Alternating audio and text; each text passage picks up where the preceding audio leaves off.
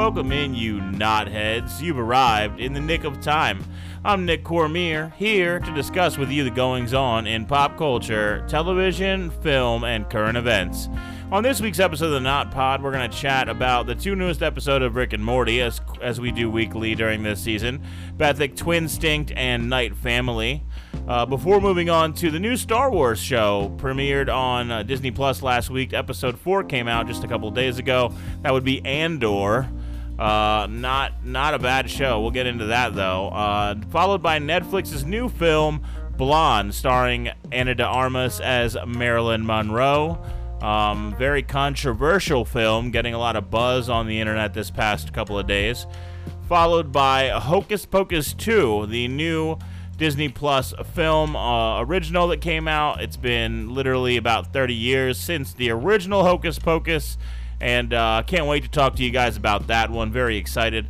Finally, we'll wrap up this week's uh, Knot Pod by my indulgence of the fall twenty twenty-two anime season. If you guys aren't familiar, just like the seasons of the year, there are seasons of anime, and the fall season is looking to be very exciting uh, for all you weebs out there that enjoy the uh, the anime stuff. So looking forward to chatting with you about that one. Stay tuned, gang.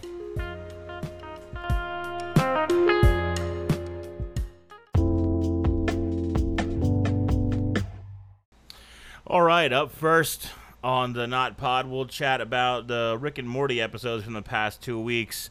Uh, brief aside, I know that I haven't been on the last couple of weeks. For anybody who has been faithfully listening to the Knot Pod, I do appreciate your patronage. I do appreciate your support. I uh, don't want you to ever think that I'm giving up on the thing. Um, it's just been a little bit light in terms of content over the past few weeks. In addition, uh, things have been kind of heating up at my day job. So, been a little bit busy working the overtime, uh, you know, going burning the midnight oil, uh, so to speak. So, been a little bit busy trying to get things done uh, on my prime prime job. Uh, that's not a great excuse for not putting out the content, so I expect to get a lot more of this out here uh, and return to a weekly affair after, uh, you know, taking kind of a week off in between episodes here over the past month. Uh, but that's a digression. Um, this is about Rick and Morty. We'll start with the episode three from last week, entitled Be- Bethic Twinstinct, which is, of course, a play on Basic Instinct, the popular Sharon Stone film. I think it's Sharon Stone and Michael Douglas, if I'm not mistaken. I'm not going to pretend that I've seen it. I think everybody, though, at my age, uh, you know, mid to late thirties, is familiar with Sharon Stone, the interrogation scene where she unfolds her legs without any underwear on, kind of uh, with a come hither type vibe towards Michael Douglas, really seductive, uh, probably, you know, a, sed- a seductress type film. I believe she's responsible for the murder that occurs in that movie. Maybe the movie's not about murder. That's how much I don't know about the film. I'm making brazen assumptions. But you know what? I don't count on Sharon Stone to chase me down and take me to task for it. So maybe Michael Douglas would do it. He seems like the type to be like, get my fucking filmography right, you piece of shit. No, no, no. But anyway, Bethic Twinstinct is a Thanksgiving episode, so coming off of last year's uh, turkey where uh, turkey pardon episode, where we find out that every year Rick gets himself into trouble with the U S government and Keith David's president, and he's constantly transforming into a turkey uh, so that he can be the turkey selected to get a presidential turkey pardon, Uh, thus uh, paving the way to get his crimes annexed from the record, so that there's no record the president can hold over Rick's head uh, of all the misgivings or the issues that he creates by virtue of being a mad scientist who constantly does whatever the fuck he wants, right? So the episode starts off and Rick is a turkey. He runs into the, the glass window or door of the house, and he says, pardon me, which is obviously a callback to that pardon episode last season. And Morty asks him if he's a turkey Dracula, which is uh, pretty hilarious, all things considered. Uh, I'm really enjoying the amount of callbacks that we're getting this season because, you know, historically speaking, we don't get this level of callbacks in Rick and Morty. But now that they're making this new rejuvenated effort to care about canon, Uh, it seems like we're getting more and more callbacks each and every day, which uh, I don't know if that's going to wear thin on me ultimately, but in the interim, in the short term, I'm really enjoying it. So, you know, Turkey Pardon, I'm okay with the callback. Tur- Morty asks Rick, are you a turkey Dracula now? Which is kind of fucking hilarious. But anyway, the show gets rolling and Jerry does this whole bit before the opening credits roll up where he says he's thankful for his wife. Uh, without his wife, he might kill himself, and he tells the family and, you know, literally the words that he would, in fact, kill himself if Beth ever left him or cheated on him. Um, for a little bit of foreshadowing, because the episode is literally about Space Beth fucking Beth. So I guess the question you have to ask yourself here in this episode is, are we dealing with masturbation or incest? Are we dealing with Uh, something horrifyingly unspeakable, or are we dealing with something incredibly healthy? Again, another meta reference that Beth makes within the episode itself. She says, am I the worst person in the world for fucking myself, or am I the best person in the world, the most healthy person in the world?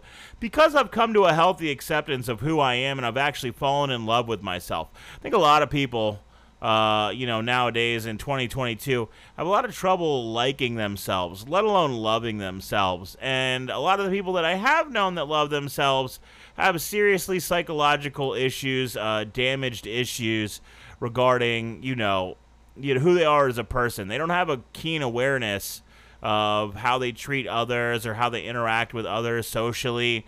Uh, they have a very, um, very bad social awareness. They're not a very acute social awareness. So those are the type of people that I've known that have really fallen in love with themselves. They're very much sociopathic or narcissistic. Uh, and there's a lot of that going on in Beth in this episode, which is, of course, uh, understandable because she is, after all, the daughter of Rick Sanchez, which is something that goes uh, often unsaid or underexplored in this series. I think this season six is doing a great uh, job of focusing on the familial uh, surroundings of Rick and Morty. We're not just dealing with Rick and Morty this entire season, right? So, like, there's been a lot of focus on Summer this season, uh, a lot of focus on Beth this season, uh, a little bit of focus on Jerry this season.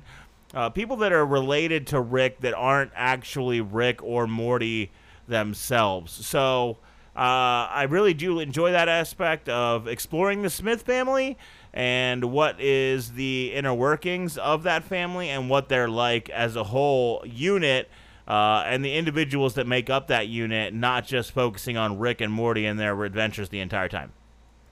So the episode has uh, pretty much no B-plot. Uh, there's kind of like a, a B-plot in that Summer, Rick, and Morty are playing this realistic video game system, which is a pretty great running gag in the episode.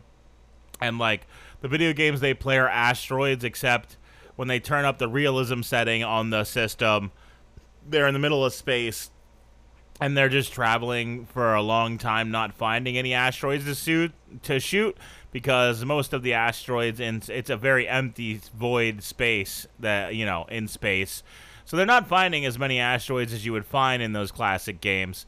Uh, Let's Street Fight, which is, of course, a knockoff on Street Fighter, except the realistic twist is they start the day as the fighters who aren't yet, haven't yet found each other. So they're really angry and they want to fight with each other, but the meters, instead of charging up for like an ultimate special move or something like that, they're uh, they're decharging in terms of them losing their anger uh, and their frustration with one another. So they're losing their will to fight because they're trying to find each other in order to get a street fight going, but at the same time, they're kind of like slowly losing their energy uh, and calming down, you know, because trying to start the fight and find each, each other is so taxing uh, that those meters are, are slowly winding down. So I thought that was a super good one. And then there's the old, like, word games that used to play on DOS where, like, you're in the forest and they're in the forest. So they're like, go north. It's like, you've moved north into the forest. You're still in the forest. Okay, go go north further. Okay, you're still in the forest. Your mother is waiting at the airport. It's getting dark. She'll be in the shadows soon. And, like, I think they're doing a reference on What We Do in the Shadows, because the question is, like, what do they do in the shadows, and the vampires thing? Uh, but apparently that exists in a world where vampires hunt in clearings, because eventually they go north far, far enough that they exit the clearing, uh, the forest, and enter a clearing, and that's when the vampires uh, win. Uh, quote, unquote, the vampires have won because you've entered the clearing and exited the forest. So, uh, as Rick says to Morty, he's working with, I'm working with the same information you are, which is not a lot, but uh, apparently in this world that's highly realistic. So, so yeah. Meanwhile, Jerry is unaware of this the entire time that uh, Space Beth and Beth are fucking behind his back, um, whereas Morty and Summer both become aware at different points in the episode, um, and both become, you know, like kids are. They kind of like get all hollowed out when you hear the sounds of your parents fucking. You know, it gets really weird, um, and so I thought that was super interesting. Beth, uh, Beth, or I'm sorry, Jerry joins in on playing the game when the kids finally try to distract him so he doesn't find out about the very obvious affair that Beth and Space Beth are having. And then, of course, he tries to play the video game system and, and randomly ends up on a game called Let's Have an Affair, where a woman is sleeping with another woman behind her husband's back. So, you know, in classic Rick and Morty fashion, Jerry's just getting fucked over anyway. So, fast forward a little bit, uh, Space Beth and Beth are in the holodeck, Rick's holodeck. They do a full San Junipero. Uh, of course, if you're not familiar with San Junipero, uh, it's an episode where two old dying ladies in a hospital go through a whole virtual reality simulated life together. Um, in, in a virtual reality simulation um, in San Junipero. It's a Black Mirror episode. It's really great. One of the best ever. Won all kinds of Emmys. Really good episode of television. Rick makes a joke when he busts in on him in the holodeck. You guys did a full San Junipero in here. There's masturbating, and then there's masturbating. So I guess we have our um opi- we have Rick's opinion of what it is. It's not incest. It's uh, masturbation. Although there's a callback later to Naruto, the baby that was made in the sperm episode in season five. Which I didn't enjoy, and I'm sure most fans didn't enjoy. Didn't need the incest baby callback. But I think it was more or less Space Beth uh, bringing to light the possibility that not only was what was happening between her and regular Beth, uh, you know, masturbation, but it possibly was incest as well. It's hard to say. Um, When you're dealing with fucking yourself, it's really difficult to define that, right? For the most part, we just call it masturbation. But then again, we don't usually have four hands and four legs, two mouths to do it. So, unless you're a very special type of arachnid motherfucker out there. Uh, all my arachnid homies. Shout out all my arachnids. Uh, all my arachnidnauds. Um, so, anyhow, the episode ends with Space Beth going back to space after Jerry does find out about the affair, and he allows it. It becomes this weird, like, throuple situation where Jerry's like, uh, I like to be humiliated. I like to give permission. I'm into having two different wives that I can sleep with. Uh, it's kind of hot. It's kind of sexy. And then, of course, Rick and Morty, or I'm sorry, Rick, Morty, and Summer are all downstairs kind of, like, crying because they hear Jerry upstairs, you know, being like, I'll allow it. Oh, if you like it, I like it. Ho, ho, ho! You got Chris Parnell making all these ridiculous noises. Um, quick aside, Chris Parnell as a comedian doing Jerry is some of the best voice acting work that I've seen in anything. And, you know, a lot of people will say, well, what have you seen, Nick? Ho, ho, ho. Here's the joke. I was raised in the age when South Park became popular. Futurama was on television. People had just discovered the premieres of shows like Family Guy and American Dad. So we talk about animated comedies. Uh, I was kind of born in the golden age of it because The Simpsons is still going, and I'm not even a fan of that show. I used to watch the Treehouse of Horror episodes every once in a while, whatever. I thought that show should have ended. It's in like season thirty, thirty-nine hundred or something at this point. It's like thirty-nine hundred seasons of The Simpsons. But what my point is, is uh, I came up on South Park. I was raised on that shit. I was raised with Family Guy, although I never liked Family Guy as much as I liked American Dad. So good to see that show still going, because I thought I always thought it had a little bit more highbrow humor than Family Guy did. But that's an aside.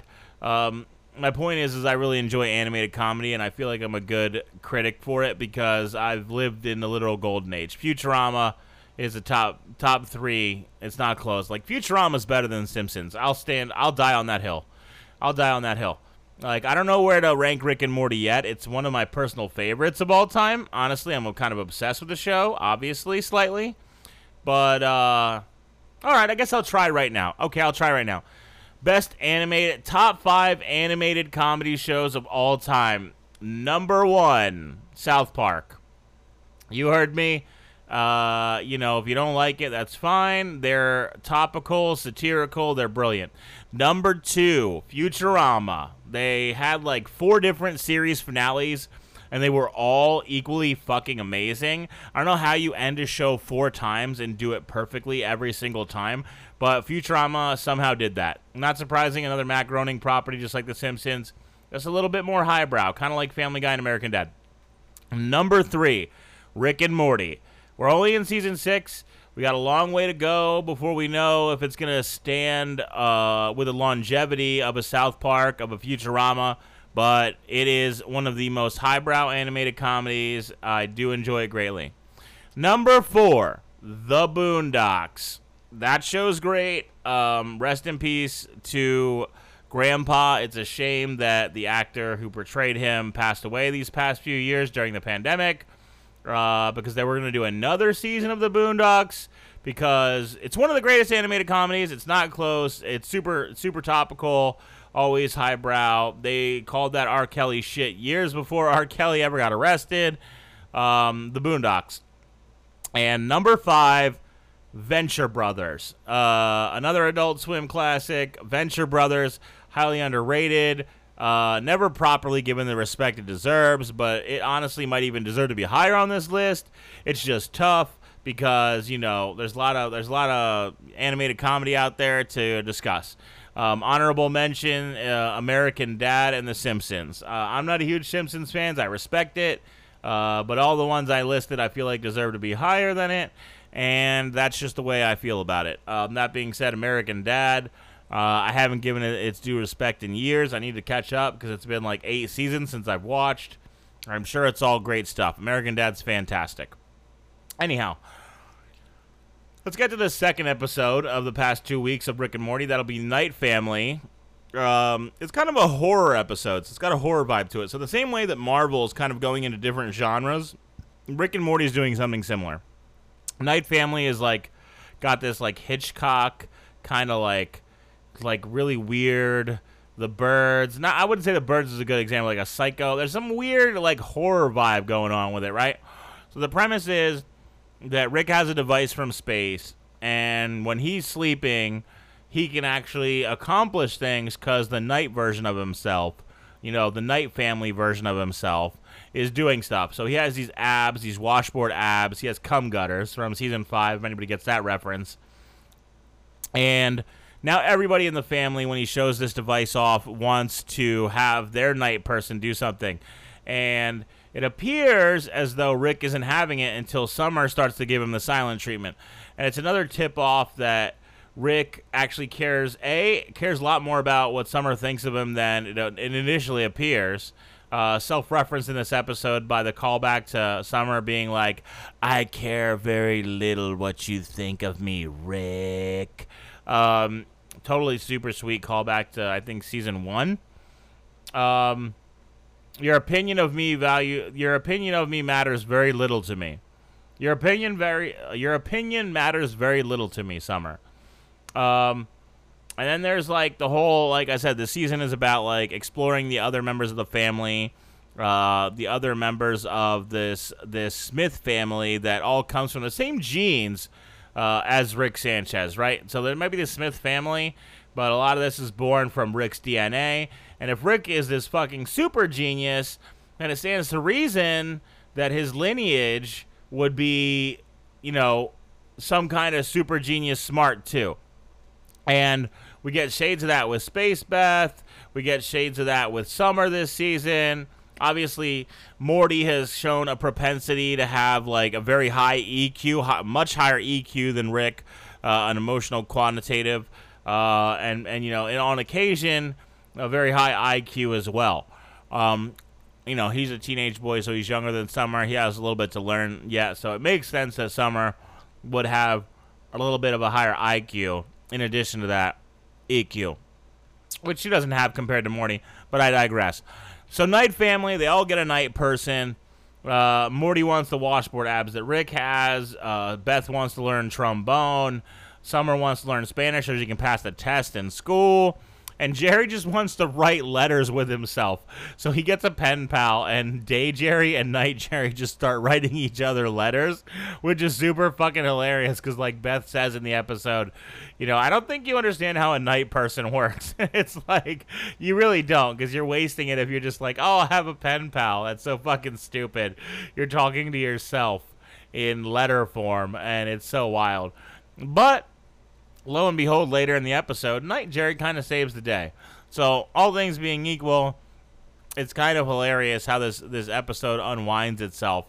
It is like Night Summer is in charge of the Smith family, even in charge of Rick, uh, which denotes that there's a, a much higher respect level for Summer than Rick has ever shown us in previous seasons, which, again, I enjoy uh, very much, because if Beth is super smart compared to Rick, then it only stands to reason that Summer is also super smart uh, compared to Rick, because, you know, it's always the future, your future generations that are wiser than you.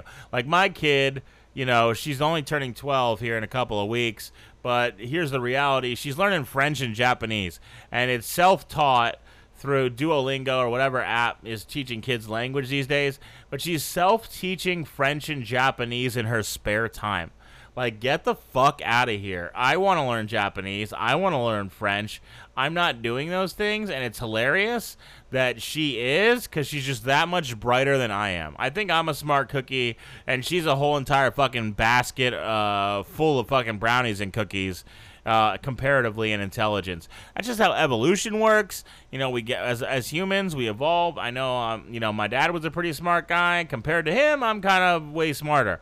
Which is like, you know, you would think that that's just how it just goes. So Summer, compared to Rick, probably has a lot of uh, intelligence beneath the surface that we haven't really explored yet. Glad to see we're uh, die hard, die hard, die hard, exploring it this season.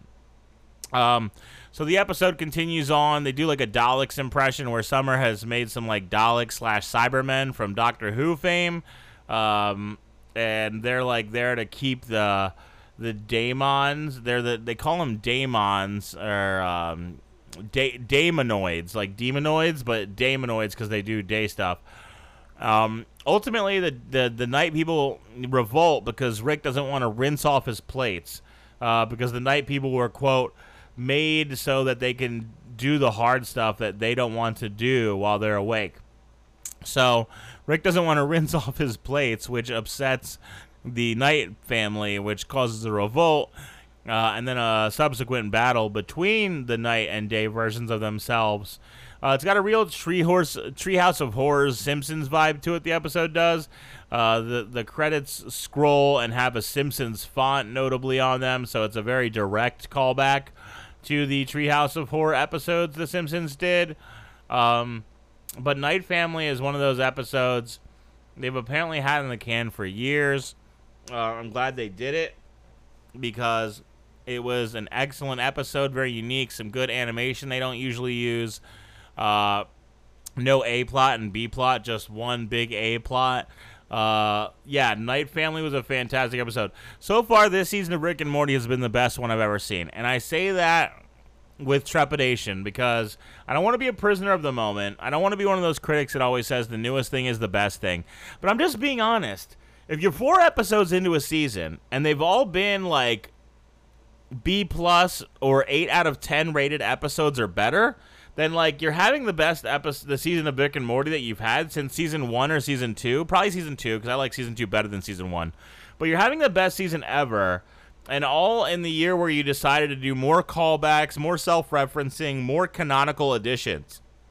I think this is the resounding notification to Dan Harmon and Justin Roiland that we all want you to do this show. We want these insulated one-off episodes with the Night Family, with uh, Beth fucking her space self, with the Morty, A Life Well Lived, where he's in the Roy machine. He's divided by eight, uh, five billion N P C non-playable characters. Uh, we want these episodes. We also want the Prime Rick to come and shake his naked ass in front of fucking Rick and, like, show us that there's a plot and there's an overarching story behind these characters because they matter so much to us. You can still do one hundred fifty years of Rick and Morty. I wouldn't advise it. I don't think that uh, what I'm, I don't love that The Simpsons just continue to go thirty-five million years later. You know, some days I look at South Park and I'm like, you guys should really quit this shit because some episodes are great. This last episode, this last season had six episodes in it, and made me want to vomit in my mouth. There was only two really great episodes out of six, so if we're converting thirty-three percent of our episodes, that's sad. Maybe quit while the getting is good, or, like, you know, switch over to making these two-hour-long movies once a year, and just do one movie a year, and people will be really stoked on that. But uh, so far, this season of Rick and Morty is the best season I've seen. Now, granted, I only started watching Rick and Morty episode, or seasons live during season four. I was late to the bandwagon. Not afraid to admit that. But season four and season five both had a couple of duds along the way. Whereas uh, season six so far, we are four for four in great episodes. I uh, hope they keep up the great work over there. Best thing Dan Harmon ever did, kind of like l- relinquish some control to the young bloods who love this television show and are telling him exactly what people like me, mega fans, want it to be. Rick and Morty Season six, absolutely phenomenal. That's right, it's phenomenal, phenomenal. Okay, great, let's talk about Hocus Pocus two, starring Sarah Jessica Parker, Bette Midler, and I am ashamed to admit that I don't know the name of the third actress uh, who plays the third Sanford sister. Um, I just know that she does a great job in this movie, just like she did in the first Hocus Pocus. I should probably learn her name. It feels really unfair that I don't know it. It should take literally seconds for me to look that information up, and out of respect for her, I'm going to do it. I'm going to do it right now, live on the podcast, while I'm sitting here at the microphone. Going to look it up, because it feels wrong to not do it. So that'll be Kathy Najimy, okay? And uh, I did that because I thought this movie was very well done. Of course, it's not the original Hocus Pocus. Anybody who goes into a sequel that's made twenty, thirty, forty years later and thinks to themselves, this is going to be as good as the original or better than the original, like, uh, you're kind of crazy. Your expectations are sitting too high, and you might want to bring them down a notch because you're just going to get yourself hurt. You're going to get yourself wound up, and ultimately you're never going to get to that level again because some things are cult classics, once in a lifetimes, and you shouldn't get your hopes set too high for them. However, however, I will say that Hocus Pocus two is pretty much what you could hope for from a thirty years later sequel to a hit cult classic film. So in this film, you have Sarah Jessica Parker and Bette Midler and Kathleen Najimy carrying the film as the Sanford sisters. And there's no other way to put it. They do such a wonderful job um, as um, Winifred, Sarah, it's Winif- no, it's Winifred, wait, it's Winifred, Mary, and Sarah. Yeah, that's right.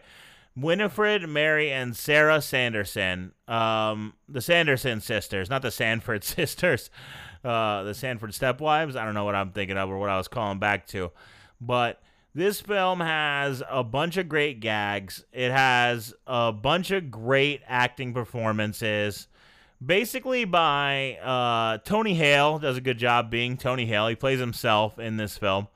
Um, you get Bette Midler carrying this, Sarah Jessica Parker doing a great job, Kathleen Najimy actually doing a great job. Uh, now I'm going to know her name forever because she did a really wonderful job. And I would say that most people probably had their hopes up for this, were were coming in with pretty low expectations. Because like I said, it's hard to make a sequel thirty years later that feels like it works or is relevant or any of that stuff. But this kind of did that. So you start off with like the young uh, the the young Sanderson sisters and how they were treated in Salem, right? So you kind of give them a little backstory into how they became witches at what age, which our new main characters are like these three young girls who are at a similar age. Uh, and it turns out one of them is kind of like a witch who's becoming a witch, and the other two like are interested in witchcraft. So there's got that whole vibe going on, right? Uh, meanwhile, they're all dealing with like this teen angst. So like there's the, the backdrop of like teen angst going on. Um, and then like we have another black flame candle. Now this is one of those things where you're just like, well, that doesn't make a whole lot of sense. How is there another black flame candle? I guess there really shouldn't be, but there is. It's not really explained how another black flame candle was created by the shop owner, uh, who was apparently present on the original night in nineteen ninety-three when the Sanderson sisters first came back for the original Hocus Pocus. But um, again, I don't think it's overly important that you get caught up on the plot devices of stuff like this, because it doesn't, I don't think it's that important to follow, like, oh, you know, if Palpatine returned, like, this is, you know, that's for Star Wars, that's really stupid. For, you know, a sequel like Hocus Pocus two, that's less stupid and more like, all right, well, we got to where we needed to go because we needed something to drive so that we could get to the point where the Sanderson sisters are somehow back, right?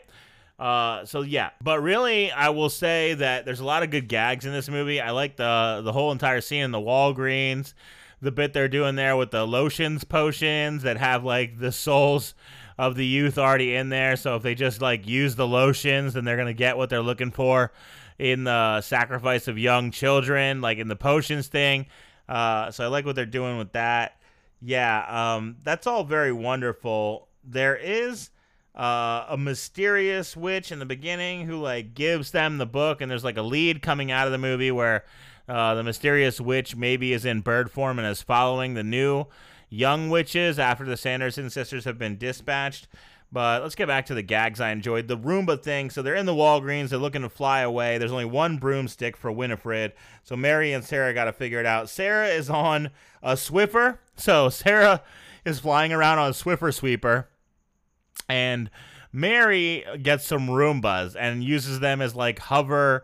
skate flying witch sneaker things. She says cowabunga. Now that's kind of a lame joke that I hated that I, in the in the movie, but like the gag with the Roombas is pretty good. They have a mind of their own. Like they get them out of the salt circle when they're like stuck in the in the garage in the salt circle. Uh, so that's pretty great. The Roomba gag was pretty enjoyable. Of course, Bette Midler does some singing in this movie. Bette Midler just has this swag. Like, I've never been a huge Bette Midler fan, but in Hocus Pocus, as Winifred Sanderson, she really crushes it. And in this sequel, it's no different. Um, you know, I really got to get my hat, hat hats off to Bette Midler. Uh, to this very day, I'm still singing, I put a spell on you, and now you're mine. Because I uh, think it's one of the best, like, movie songs I've ever heard. When uh, I think it's Nina Simone who originally does that song uh, back in the day. But, man, does Bette Midler crush that song. And uh, I was hoping for, like, a repeat of that in the movie. That was asking too much. I understand. We don't need to rehash it. But, like, I sure would have liked it. Um, they did The Bitches Back. I'm sorry, The Witches Back, uh, which was pretty good as well. Um, yeah, I really enjoyed what this film was doing. I would give this film a solid eight out of ten. It had, uh, it was better. It, it didn't have any business being this good, uh, but it still was pretty good. Um, there were some bad moments and some poor writing decisions. Like at the end, they want us to feel bad for the Sanderson sisters because Winifred uh, does like this ultimate magic spell that she was worn by the mysterious witch in the uh, in the portion when they were younger girls and they first became witches.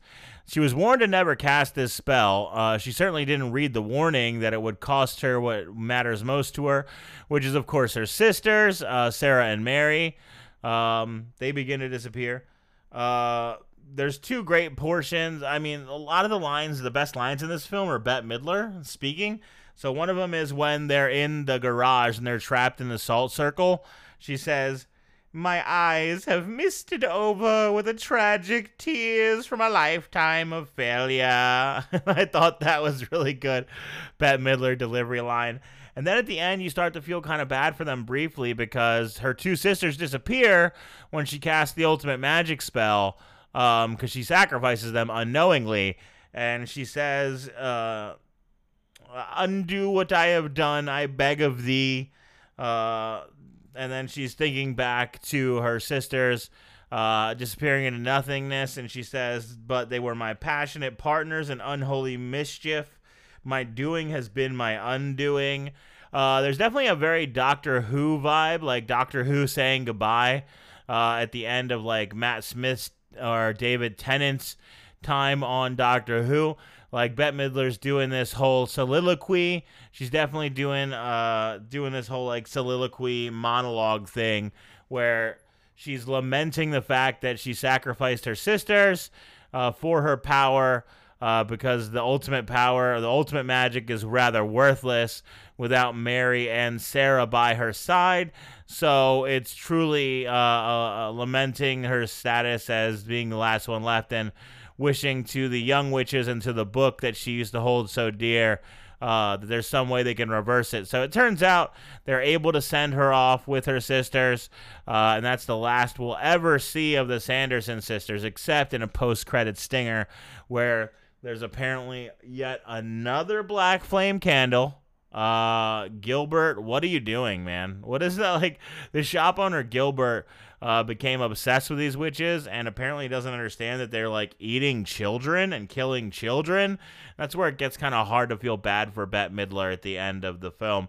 Despite it being, like I said, Bette Midler selling uh, herself as Winifred in this movie is so good that, like, despite being a literal child murderer, you do start to feel bad for her. You're like, oh no, she lost her sisters, Winifred, oh no, oh that's so sad, you lost your sisters, oh my god, even though you, like, literally murder children in these two movies, you're just like a child killer, and you're putting spells on people so you can kill them children and suck their life force out, like some Hollywood fucking, you know, New World Order fucking crazy person shit. Like, but they do, like, because Bette Midler sells so well, because her acting is such top tier, because like, they want to Disney-fy it a little bit at the end, you do kind of feel bad for her. So she disappears into nothingness with her sisters, and it, uh, it remains to be seen if we'll get any more Hocus Pocus property. If so, hopefully immediately, because Bette Midler's not getting any younger, let's face it, you know? She's, she's, uh... closing in on damn near one hundred at this point. But uh, Hocus Pocus two, eight out of ten. Way more enjoyable than it had any right to be. I expected nothing but callbacks to like Thora Birch and Zachary Binks and all the characters from the first film. But like it wasn't an endless stream of callbacks at all. It's quite original, quite re- well done. Uh, the writing, uh, like I said, trying to make us feel bad for a child murdering witch, that's pretty tough, but they did set that up with like a little bit of a look when they were younger type thing in the start of the film. The young version of the San- uh, Sanderson sisters was great. They were all very well done. They clearly watched themselves some Hocus Pocus in preparing for these acting roles. Uh, yeah, check out Hocus Pocus two on Disney Plus. Fuck yeah, that shit's really good, guys.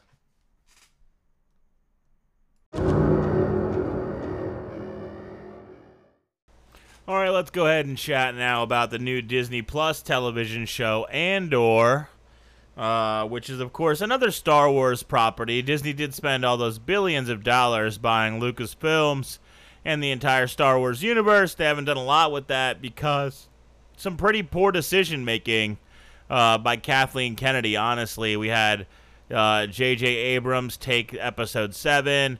Uh, with like a fumbled handoff to Rian Johnson, who decided to burn down everything that J J Abrams had started with in that first film before they decided that the reception on the Rian Johnson middle film, Episode eight, was so poor they had no choice but to go back to J J Abrams for Episode nine.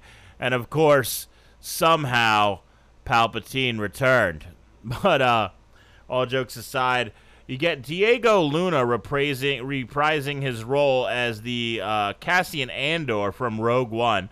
Now, Rogue One was a big hit because it was a really good film. It was a single shot, Solo. Uh, I also enjoyed Solo, for the record. So it's interesting how stuff like Rogue One and Solo has come out since Disney acquired this property. And those have been great, great uh, movies that have been pretty well received. Uh, at least Solo was received well in hindsight, not so much while in theater, whilst in theaters. But Rogue One was uh, received very well in theaters. So Diego Luna taking on the role of Cassian Andor, um, a future rebel. Now, this television show takes place about four to five years before uh, they do steal the plans for the Death Star so they can smuggle them to Princess Leia, who, was, of course, eventually gets them to Luke Skywalker, who uses his Jedi X-Wing flying powers to drop a bomb inside of a small port shaft and destroy the planet-killing starship. Um, but what we have here is Diego Luna reprising that role. He's also an executive producer, apparently, on the show, which I didn't realize. Uh, I imagine in order to do this, he demanded that credit. Um, we should note that The Mandalorian has been wildly successful on Disney Plus, whereas Boba Fett, the Book of Boba Fett, very poorly received. Um, the Bad Batch has been above average, but from what I can tell, isn't uh, as great as the likes of the Clone Wars uh, or any of the other animated properties that have such uh, a reception and a following. But so far, this show has been uh, very, very, very, very good. Um, and there's no way to put it other than that. So we're four episodes in, because the first three were released simultaneously, and then the fourth one came out just a couple of days ago. Now, after I watched the first three episodes, uh, I was still kind of worried that there might this might not be great. And I'll tell you why, is because it was very slow to start, and it wasn't too apparent uh, what the pacing was going to look like for this show, what the focal points were going to be for this show. Uh, are we just going to get another, like, here's the Rebel Alliance, and here's the background, and oh, look, they're all going to get together, this ragtag group of ruffians, and they're going to take down the Empire. Oh, here we go. Like, uh, I wasn't too sure where we were going.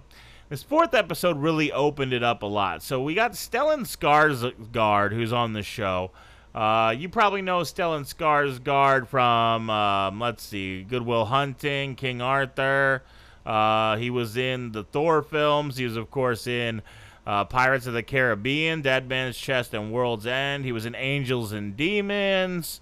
Um, but you probably... Oh, Chernobyl. He was great in Chernobyl. Uh, but he is in this as uh, Luthien Rael, which is... Um, uh, he is apparently an antique dealer on Coruscant, but um, is a rebel operative who has deep contacts with uh, people in the Senate who are looking to overthrow the Empire uh, you, and help the Rebel Alliance. Um, there's some great acting out of his character. Um, there's a couple of other characters. I'm not going to get into them all right now because there's so many. Uh, there's this woman named uh, Deidre Mirmo. Mon Mothma is in this. Um, so...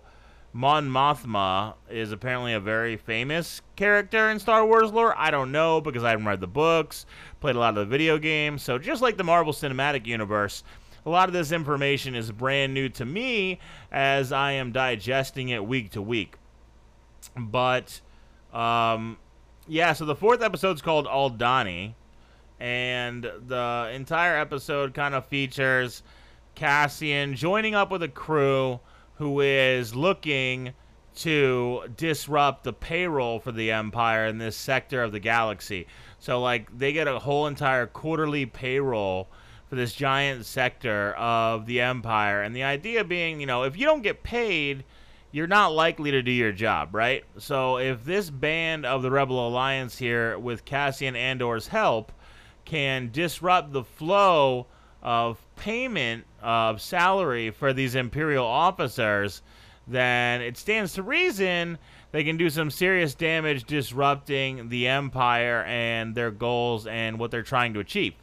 So um, we get kind of a look inside the Empire and how it works. Uh, there's some officers trying to warn that there does look like uh, there's kind of pockets of resistance that are forming. Uh, and maybe they're coordinating with one another, but then, of course, the bureaucracy higher up in the empire is kind of like poo-pooing the ideology that that could be happening because you haven't got the proof and you haven't got the clearance to go find the proof. A lot of red tape stuff in politics, which, from personal experience, sucks because when you're right, you're right, and when you know you're right, you know you're right, but you can't do a whole lot to prove it, so you just kind of got to hope that someone rides with you on it. But if they don't, then you're screwed because you're just running your mouth and then nobody's listening. And next thing you know, something does happen and they say, why didn't you speak up louder? And it's like, well, I fucking did, but you didn't listen to me, yada, yada. Digressing a little bit, but the point remains the same, is we're kind of seeing some of the internal politicking inside of the Empire, inside of, uh, you know, the Galactic Republic. And that's interesting, because it's a angle that we've never really seen in Star Wars before. So it's unique, it's interesting, we know it exists, right? Because any giant bureaucracy is going to have red tape and issues that you run into. But it's the first time that we've really seen in any series up until this point, we get that kind of purview into exactly what's happening uh, amongst the rank and file there. So that's what makes it interesting. Um, obviously, we're getting uh, a great performance by Diego. Diego Luna does a great job in pretty much all of his stuff. I mean, I've never disliked him in any role. Um, he's most famous, of course, uh, for the Rogue One, but other stuff that I've seen him in, uh, even if you haven't seen him in, I've seen him in The Terminal, was one of my favorite films with Tom Hanks. Um, he plays uh, a worker at an airport who wants to marry Zoe Saldana's character. He's attracted to her, but he has he's too nervous to approach her. Uh, but he's really, really great in that. Um, uh, what else have I seen him in? Elysium. I saw him in Elysium. Can't remember what I saw him in that, but he is in Elysium. Uh, but yeah, he's in some other stuff too that I can't think of off the top of my head. Uh, he just sticks out as as a young Diego Luna in The Terminal, um, because I did love that movie. It's one of my top one hundred films of all time. Uh, The Terminal with Tom Hanks, if you haven't seen it yet, it's a great love story. It's fantastic. But anyhow, Andor uh, looks like a surprisingly good entry into the Star Wars universe. And I will say that I hope this keeps up, because this is honestly the best thing since The Mandalorian. I don't think it's particularly particularly arguable. Uh, and we want more good Star Wars properties. If Disney's going to go out of the way to spend billions buying this this intellectual property, uh, they got to do a lot of lot of work to repair it from this point, because they did so much damage to it with the uh, with the with the sequel trilogy. A lot of people disliked it, myself included. Uh, episode seven was fine. Episode eight was crap. Episode nine was, I don't know how they could do worse than episode eight, but they found a way. Okay, they did find a way to do worse than episode eight. So long path back for Star Wars, but I do look forward to seeing more of this stuff. I'm already very hyped for Mandalorian season three. Uh, can't wait to go on that journey. Uh, just hopefully Disney Plus keeps getting it right, because I want to keep subscribing to their service. But they're going to need to keep coming out with great original content. It can't all be Marvel content that's going to keep me on board. Going to need to see more from this Star Wars property as well. But so far, Andor, very good show, up there with The Mandalorian. Make sure you check it out.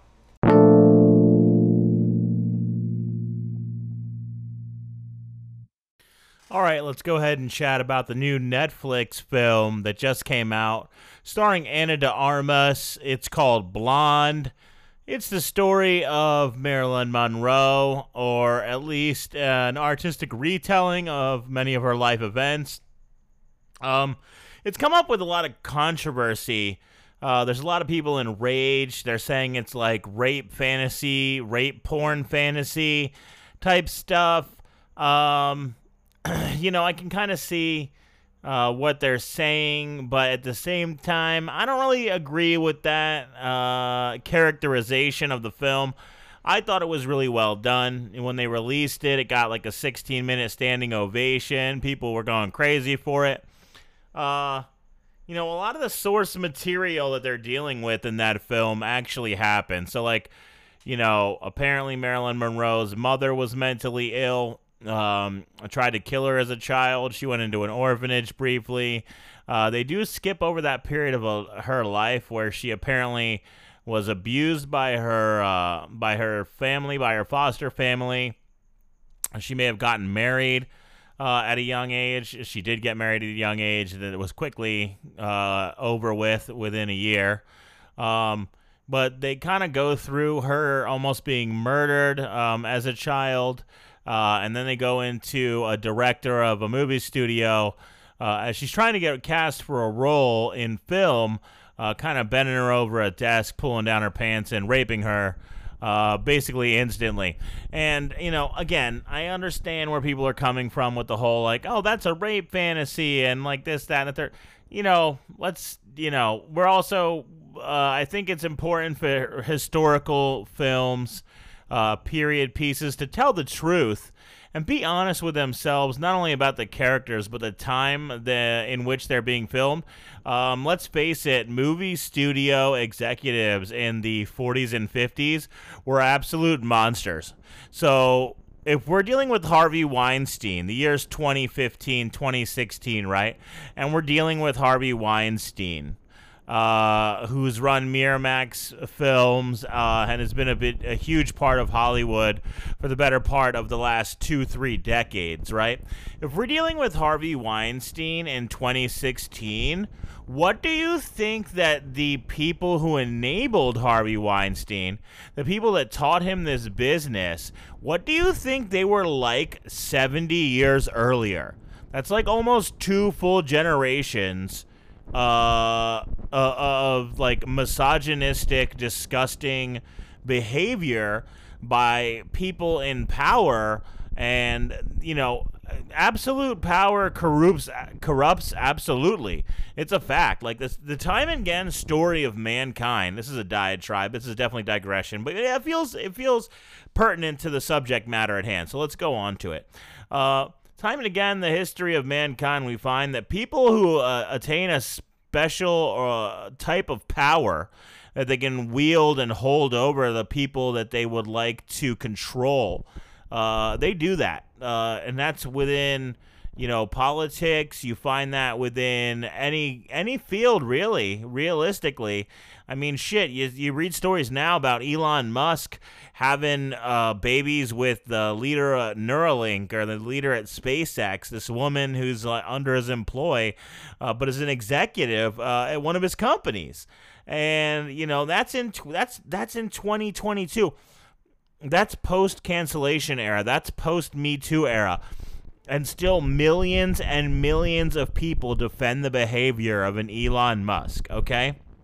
So when this film is depicting the rape of Marilyn Monroe but at the hands of a studio executive in the forties, um, and people call it a rape fantasy, I just wonder if you even want films to be historically accurate anymore. I don't know what your what your complaint is except for uh, the graphic nature at which they're showing this type of scene. And at the same time, you know, a lot of people, myself included, would say that it's a lot less of a sexual scene and a more it's a more tragic, raw uh, depiction of of horrifying events, uh, of horrifying tragedies that happened Uh, to a young lady um, in Norma Jean slash Marilyn Monroe. But, you know, I don't get all the uproar because time and time again, we're just getting mad about things to get mad, and I don't really understand what that's about. And I just wanted to get that out there because I know there's been a very strong reaction to some of the scenes in this movie. And like I said, I just don't know what people really want because, like, either you want honesty in filmmaking, Uh, or you don't ever want to have your feelings hurt, or you don't ever want to be irrit, you know, not irritated. What's the word? You don't ever want to be uncomfortable. And the reality is we don't live in a world where you get to not be uncomfortable. I'm so sick of people feeling like this world is supposed to be uh, formed and fashioned and fitted to them to never have to deal with discomfort. Like, you're going to run up against somebody in your day-to-day life, and they're going to make you uncomfortable. Instead of canceling them, uh, instead of telling them to never speak to you again, instead of getting offended and deciding that you're going to feel a certain way and never change how you feel about it. Maybe mental flexibility is better than rigid ignorance. Like maybe maybe thinking about things and changing your opinion on things is more important than trying to staunchly stand behind these values without ever being malleable to the reality that you exist within, you know?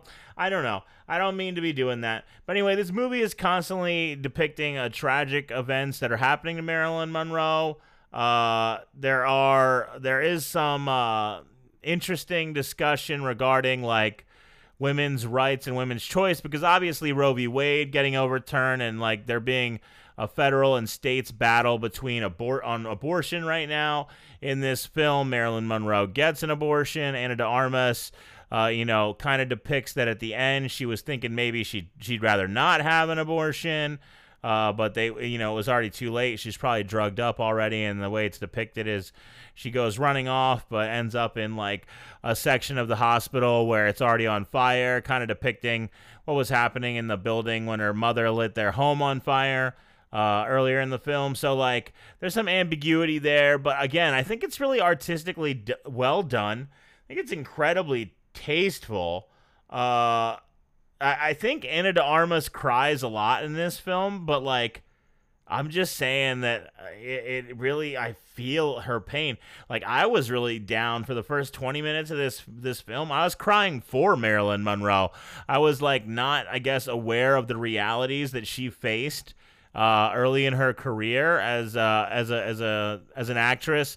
I wasn't aware of what she went through as a child. You know, I thought I had a bad mother.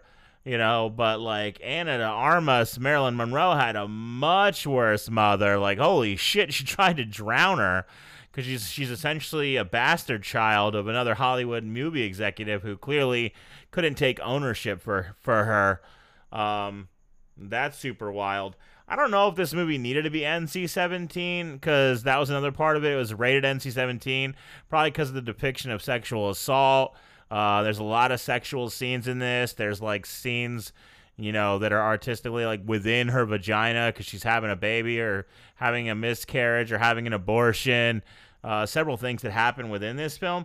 But I don't know if it really needed to uh, be N C seventeen.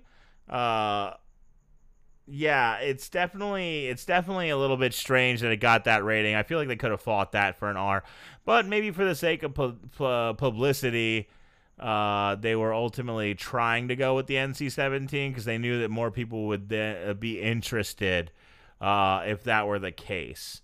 So, you know, I think that they got what they wanted out of that.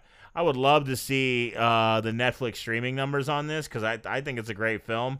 Um, it w- I did with her calling. It was weird uh, having her call everybody daddy uh, throughout the film. Like Joe DiMaggio was daddy, uh, and then her husband, who was played by Adrian Brody, uh, after after um, was also she was calling him daddy, and like there was definitely a lot of daddy, daddy, daddy shit going on, which I guess was part of the time, but uh. Definitely, I, I, that was weird. That one weirded me out a little bit. That one weirded me out a little bit because I got a twelve-year-old, and that's that's super weird. Uh, what else? What else? The movie is beautifully shot. It's great cinematography, like one of the better pieces of cinematography I've seen uh, that I can remember. Really, really well done. Um, Ana de Armas is convincing as Marilyn Monroe, and I don't know who else they could have gotten for the role to. Uh, to look like her, but um, realistically, uh, all of her act, all of the scenes where she's doing, I mean, she just does a perfect job. She seems like she's doing a spitting image of Marilyn Monroe. Maybe they could have got someone who looked like her a little bit more, but I mean, I thought it was a fantastic acting job. Personally, I don't know how other people feel. A lot of people say it's uh, exploitative, but if it's great cinematography, Uh, if it's great performances, uh, I don't know what, what the exploitation is other than to say there's too much uh, aggressive sexual content in the film. Calling it a rape fantasy is taking it a little bit too far, though. Like, I get it. You know, you got J F K kind of forcing forcing Ana de Armas down onto his cock for a blowjob. That's kind of weird. Uh, but at the same time, he's the most powerful man in the world. And he's like, you know, in the middle of the Cold War uh, stuff and uh, in the Cuban Missile Crisis, like, you know, there is there is some reality to that relationship, too. There's a lot of uh, whispers that, you know, Robert and J F, Jack Kennedy, were responsible for her ultimate untimely demise uh, when she overdosed on those barbiturates. Uh, you know, the word was she maybe was going to have a press conference and air out the relationship with, with the president and with, with the congressman, Robert Kennedy, uh, you know, and obviously the Kennedys potentially could have had her silenced to prevent that. And there's a lot of rumors regarding that. So, you know, there's some kind of possibility that that did occur. Um, but as for this movie, I enjoyed it immensely. I'm not a huge Ana de Armas person, but I thought this was really well acted. Great cinematography. Pretty good writing, um, great spot bits by the other players in the film. Uh, yeah, I would recommend that you check check out Blonde on Netflix. Very, very good film.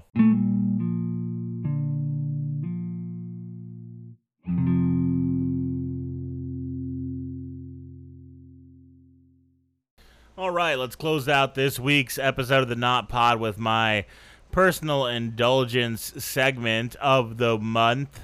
Which is to say, I'm going to talk to you about something that I love. It's just me kind of vibing on what matters to me personally, things to get you to know me a little bit better as a host, figure out what exactly gets me going, uh, things that I'm interested in. So I was introduced to anime in the early two thousands, probably just after I graduated high school, uh, by uh, a good younger brother slash friend of mine, Zach Chadwick. Shout out, Zach.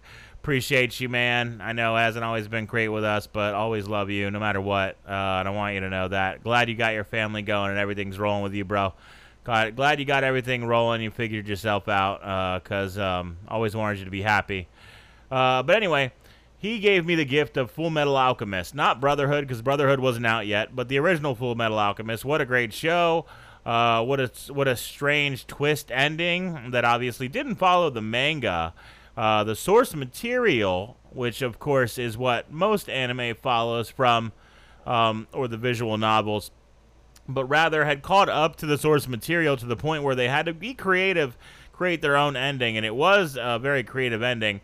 A lot of divisiveness in the anime community about the difference between the original Full Metal Alchemist anime and Brotherhood. Of course, I feel like Brotherhood's the more complete storytelling. It takes from the source material with the author's intention of what he wanted the story to be about, uh, which was brotherhood, of course. Um, Zach, I love you. Ben, I love you too, bro. Uh, but anyway, that's an aside. Let's not go down it. It's how I became into anime. I'm very grateful for that gift that Zach gave to me and how much that's meant for my life uh, and the lessons I've learned uh, due to the storytelling that Japanese culture has provided for me.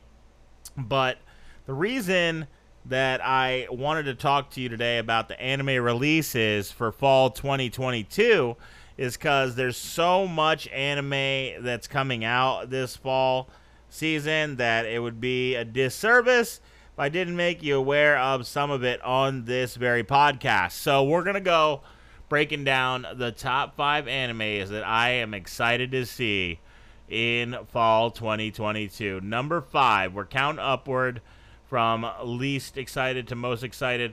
Number five is Boku no Hero Academia. That is, of course, My Hero Academy. It's a show about a young man who was uh, born into a world where eighty percent of people have superpowers. Of course, he was born as one of the twenty percent that doesn't have a superpower. Of, um, of course, alluding to Deku, the main character. Uh, he eventually meet well very uh, quickly in the show meets All Might, the number one hero in the world. Uh, he's basically this superhumanly strong and fast superhero, the number one hero at, um, in the world. Of course, he's ranked number one. Uh, I'm not going to go into how these heroes are ranked, but needless to say, he is the most powerful uh, de facto hero in the world. And his power is apparently somehow transferable, uh, and he's running low on it, so he transfers it to Deku. So Deku becomes uh, the new All Might de facto. Well, he's learning because he's a kid, he's a teenager, he's growing up, whereas All Might, of course, is the n- actual number one ranking. So he's already proven himself time and again by fighting the biggest supervillains that have come out on the block, right? But um, it's the sixth season of My Hero Academy. Uh, season five was great because it did the My Villain Academy arc, which is where uh, some of the villain the villains had some uh, character progression, had some growth, uh, which is to say they became more powerful, and we understood uh, exactly how they became villains. Because historically speaking, the line between hero and villain is very blurred. Like, any given day, I could become a villain, and my story could be such that they say, oh, Nick, what a heel. Oh, Nick, what a terrible person. Oh, Nick, what a bastard. And you know what? You know, it might be they might be right when that day comes. I'm not even saying they'll be wrong, because the, the line between what uh, makes a hero and what makes a villain is so very thin that uh, any given Sunday you could be the you could be the villain of your story right after, and, and while you're becoming the villain of your story, you could think you're the hero. Uh, it's really a matter of perspective, right? And uh, a lot of people don't understand that, but the true villains of this world all know that secret, that, you know, you could become uh, the villain the villain any given Sunday. So, Boku no Hero Academy season number six coming up soon in this fall twenty twenty-two. A very packed season for anime.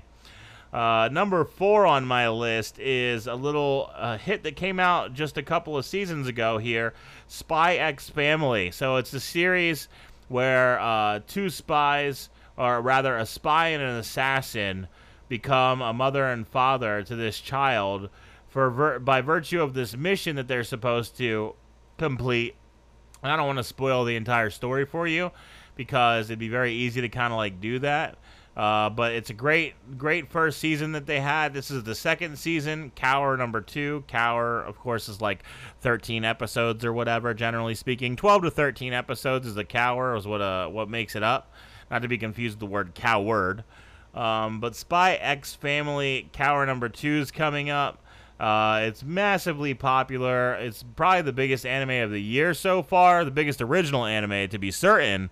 Um, I think everybody is in agreement that Spy X Family is a must-see television. Number three on the list is a very hyped anime, and that is called Chainsaw Man. Um, I'd like to go on a diatribe about the deeper meaning behind the name Chainsaw Man and what that actually stands for and what's behind that title and why they're calling it that. But I'm just going to be honest with you. It's a man whose arms and and feet and even head morphs into a chainsaw somehow. I'm not entirely sure how that works. I'm not going to claim that I do understand. Uh, but anime is oftentimes meant to be hyperbolic, meant to be uh, a little over-the-top, sensational, hyper, uh, unrealistic. Um, and this show is apparently going full send button on that, because there's a human, or maybe he's not a human, maybe he's an alien. I'm not, again, I'm not entirely sure how the mechanics are going to work on this, but I know there's a man whose face, whose arms, and whose legs, or feet, rather, are made of chainsaws. And he's going around, and he's a man, and he's chainsawing things, or people, or bad guys. I don't know who he's chainsawing. I don't know what he's chainsawing. I just know he's sawing all over the place, like he's fucking Jigsaw. He's just saw, saw, saw, all the sawing. Um, I know people have been hyped about this since this was announced in late two thousand. Uh, into the pandemic. I was very much intrigued because the premise, like I said, is very interesting. I don't know how exactly they pull off uh, like this human who is very much like Wolverine except with chainsaws everywhere. I don't know how his head is a chain. So like, I get how your arms and your legs might be chainsaws. I know that's crazy, crazy thing to say, right? Like, who who understands how one's legs and arms become chainsaws? But in the hyper unrealistic world of anime, uh, I do understand to an extent, rather, how someone's arms and legs might become chainsaws. I'm not sure I understand how his head becomes a chainsaw. So, like, there's definitely some amount of jumping the shark, a k a. Arthur Fonzarelli on Happy Days, uh, going on here, even for an anime. But that being said, the hype has been there for years. People have been talking up this uh, manga, saying it's this great piece of work. People got to check it out. It's a good time. So I have been uh, interested in what's going to happen here, and I'm not afraid to admit it. It's on the list. I'm going to be checking it out. Uh, it's been many seasons since I watched multiple animes live. It's been maybe two or three years since I was in a full season of anime in a winter or summer where I had multiple different television shows that I had to watch. But with the number one episode, which will go into, where I'm sorry, the number one show on my list here, which we'll go a little bit more in depth about than the other shows, uh, I'll kind of explain what's brought me back. Number two on the list here is Mob Psycho one hundred Season three. So Mob Psycho is the story about uh, people in this world that have telekinesis. So they have psychic powers, uh, whether it's reading minds or being able to physically move objects uh, with just their mind, like our main character Mob can do. Uh, it's this really crazy world. Mob is this like really nice kid who doesn't want to hurt anybody, doesn't want to give anybody problems, but he's the most powerful psychic by a wide margin. Uh, when he goes to one hundred percent, thus the title Mob Psycho one hundred, um, his powers are literally, undeniably, horribly, world-endingly catastrophic. His power is that of like a true monster, a modern-day superhero kaiju, like a Godzilla, a wrecking ball uh, of pain and power. It's insane. Um, he now, he rarely goes to one hundred percent, but when he, he has to, he does. When he does, all hell breaks loose. Somebody's got to be able to, like, take him back off the edge because he's this being of immense power. Like, I just imagine that Mob uh, on his best day would, like, shit all over Goku going Super Saiyan ten or eleven or where the fuck Super Saiyans that man's gotten to to this point. Like, Mob would just shit all over his breakfast because that's how powerful Mob is. But it's also a comedy show because he's so unaware and, like, socially awkward. Uh, and that was, is what makes Mob this great character. Kind of like uh, One Punch Man a little bit, like uh, Saitama, Saitama Sensei. Uh, he doesn't, like, have a full awareness. Because uh, if he did, combine that with his power, it'd be dangerous, maybe even villainous. Uh, but, yeah, Mob Psycho one hundred Season three. Looking forward to that uh, a great deal as well. Several returning animes on this list. Spy X Family is still rather new. It's only the second season, second cower. But uh, returning is Boku no Hero Academy, uh, Season six. Returning is Mob Psycho one hundred, Season three. Uh, you know, these are returning anime that I am looking forward to. The number one returning anime that I'm looking forward to. I'm going to sing the theme song a little bit and risk some embarrassment here. See if you can guess what it is. If you want to see some action, gotta learn to have the satisfaction. Yeah, do you know what I'm do you know what I'm referencing with that little singing blurb? Probably not, but that's okay, because if you guessed Bleach, the anime that ended in two thousand twelve because they weren't ready to finish the manga, uh, the source material had already been overlapped by the anime, so they didn't have the final arc completed, so they ended the anime for ten years. I was twenty-six years old, young, hung, and full of dumb. I'll tell you what, uh, I had just become a father when the show ended. My daughter was like a year or two old. uh, What a show, Bleach. Ichigo Kurosaki, one of the greatest protagonists in anime history. Uh, one of the greatest shonen animes of all time. What great characters, what great designs, what great voice actor work, uh, great music, great everything. Bleach was so good, guys. Let me tell you about Bleach. Bleach, people will be like, Naruto this, Naruto that, Naruto this. Look, like Naruto Shippuden especially and specifically, fantastic shonen. Top five shonen all time, not close. Let's give it its due. Let's give it what it deserves, right? But Bleach was low-key right up there. Like, Bleach was up there. It was the, the Espada arc. They invade Hueco Mundo.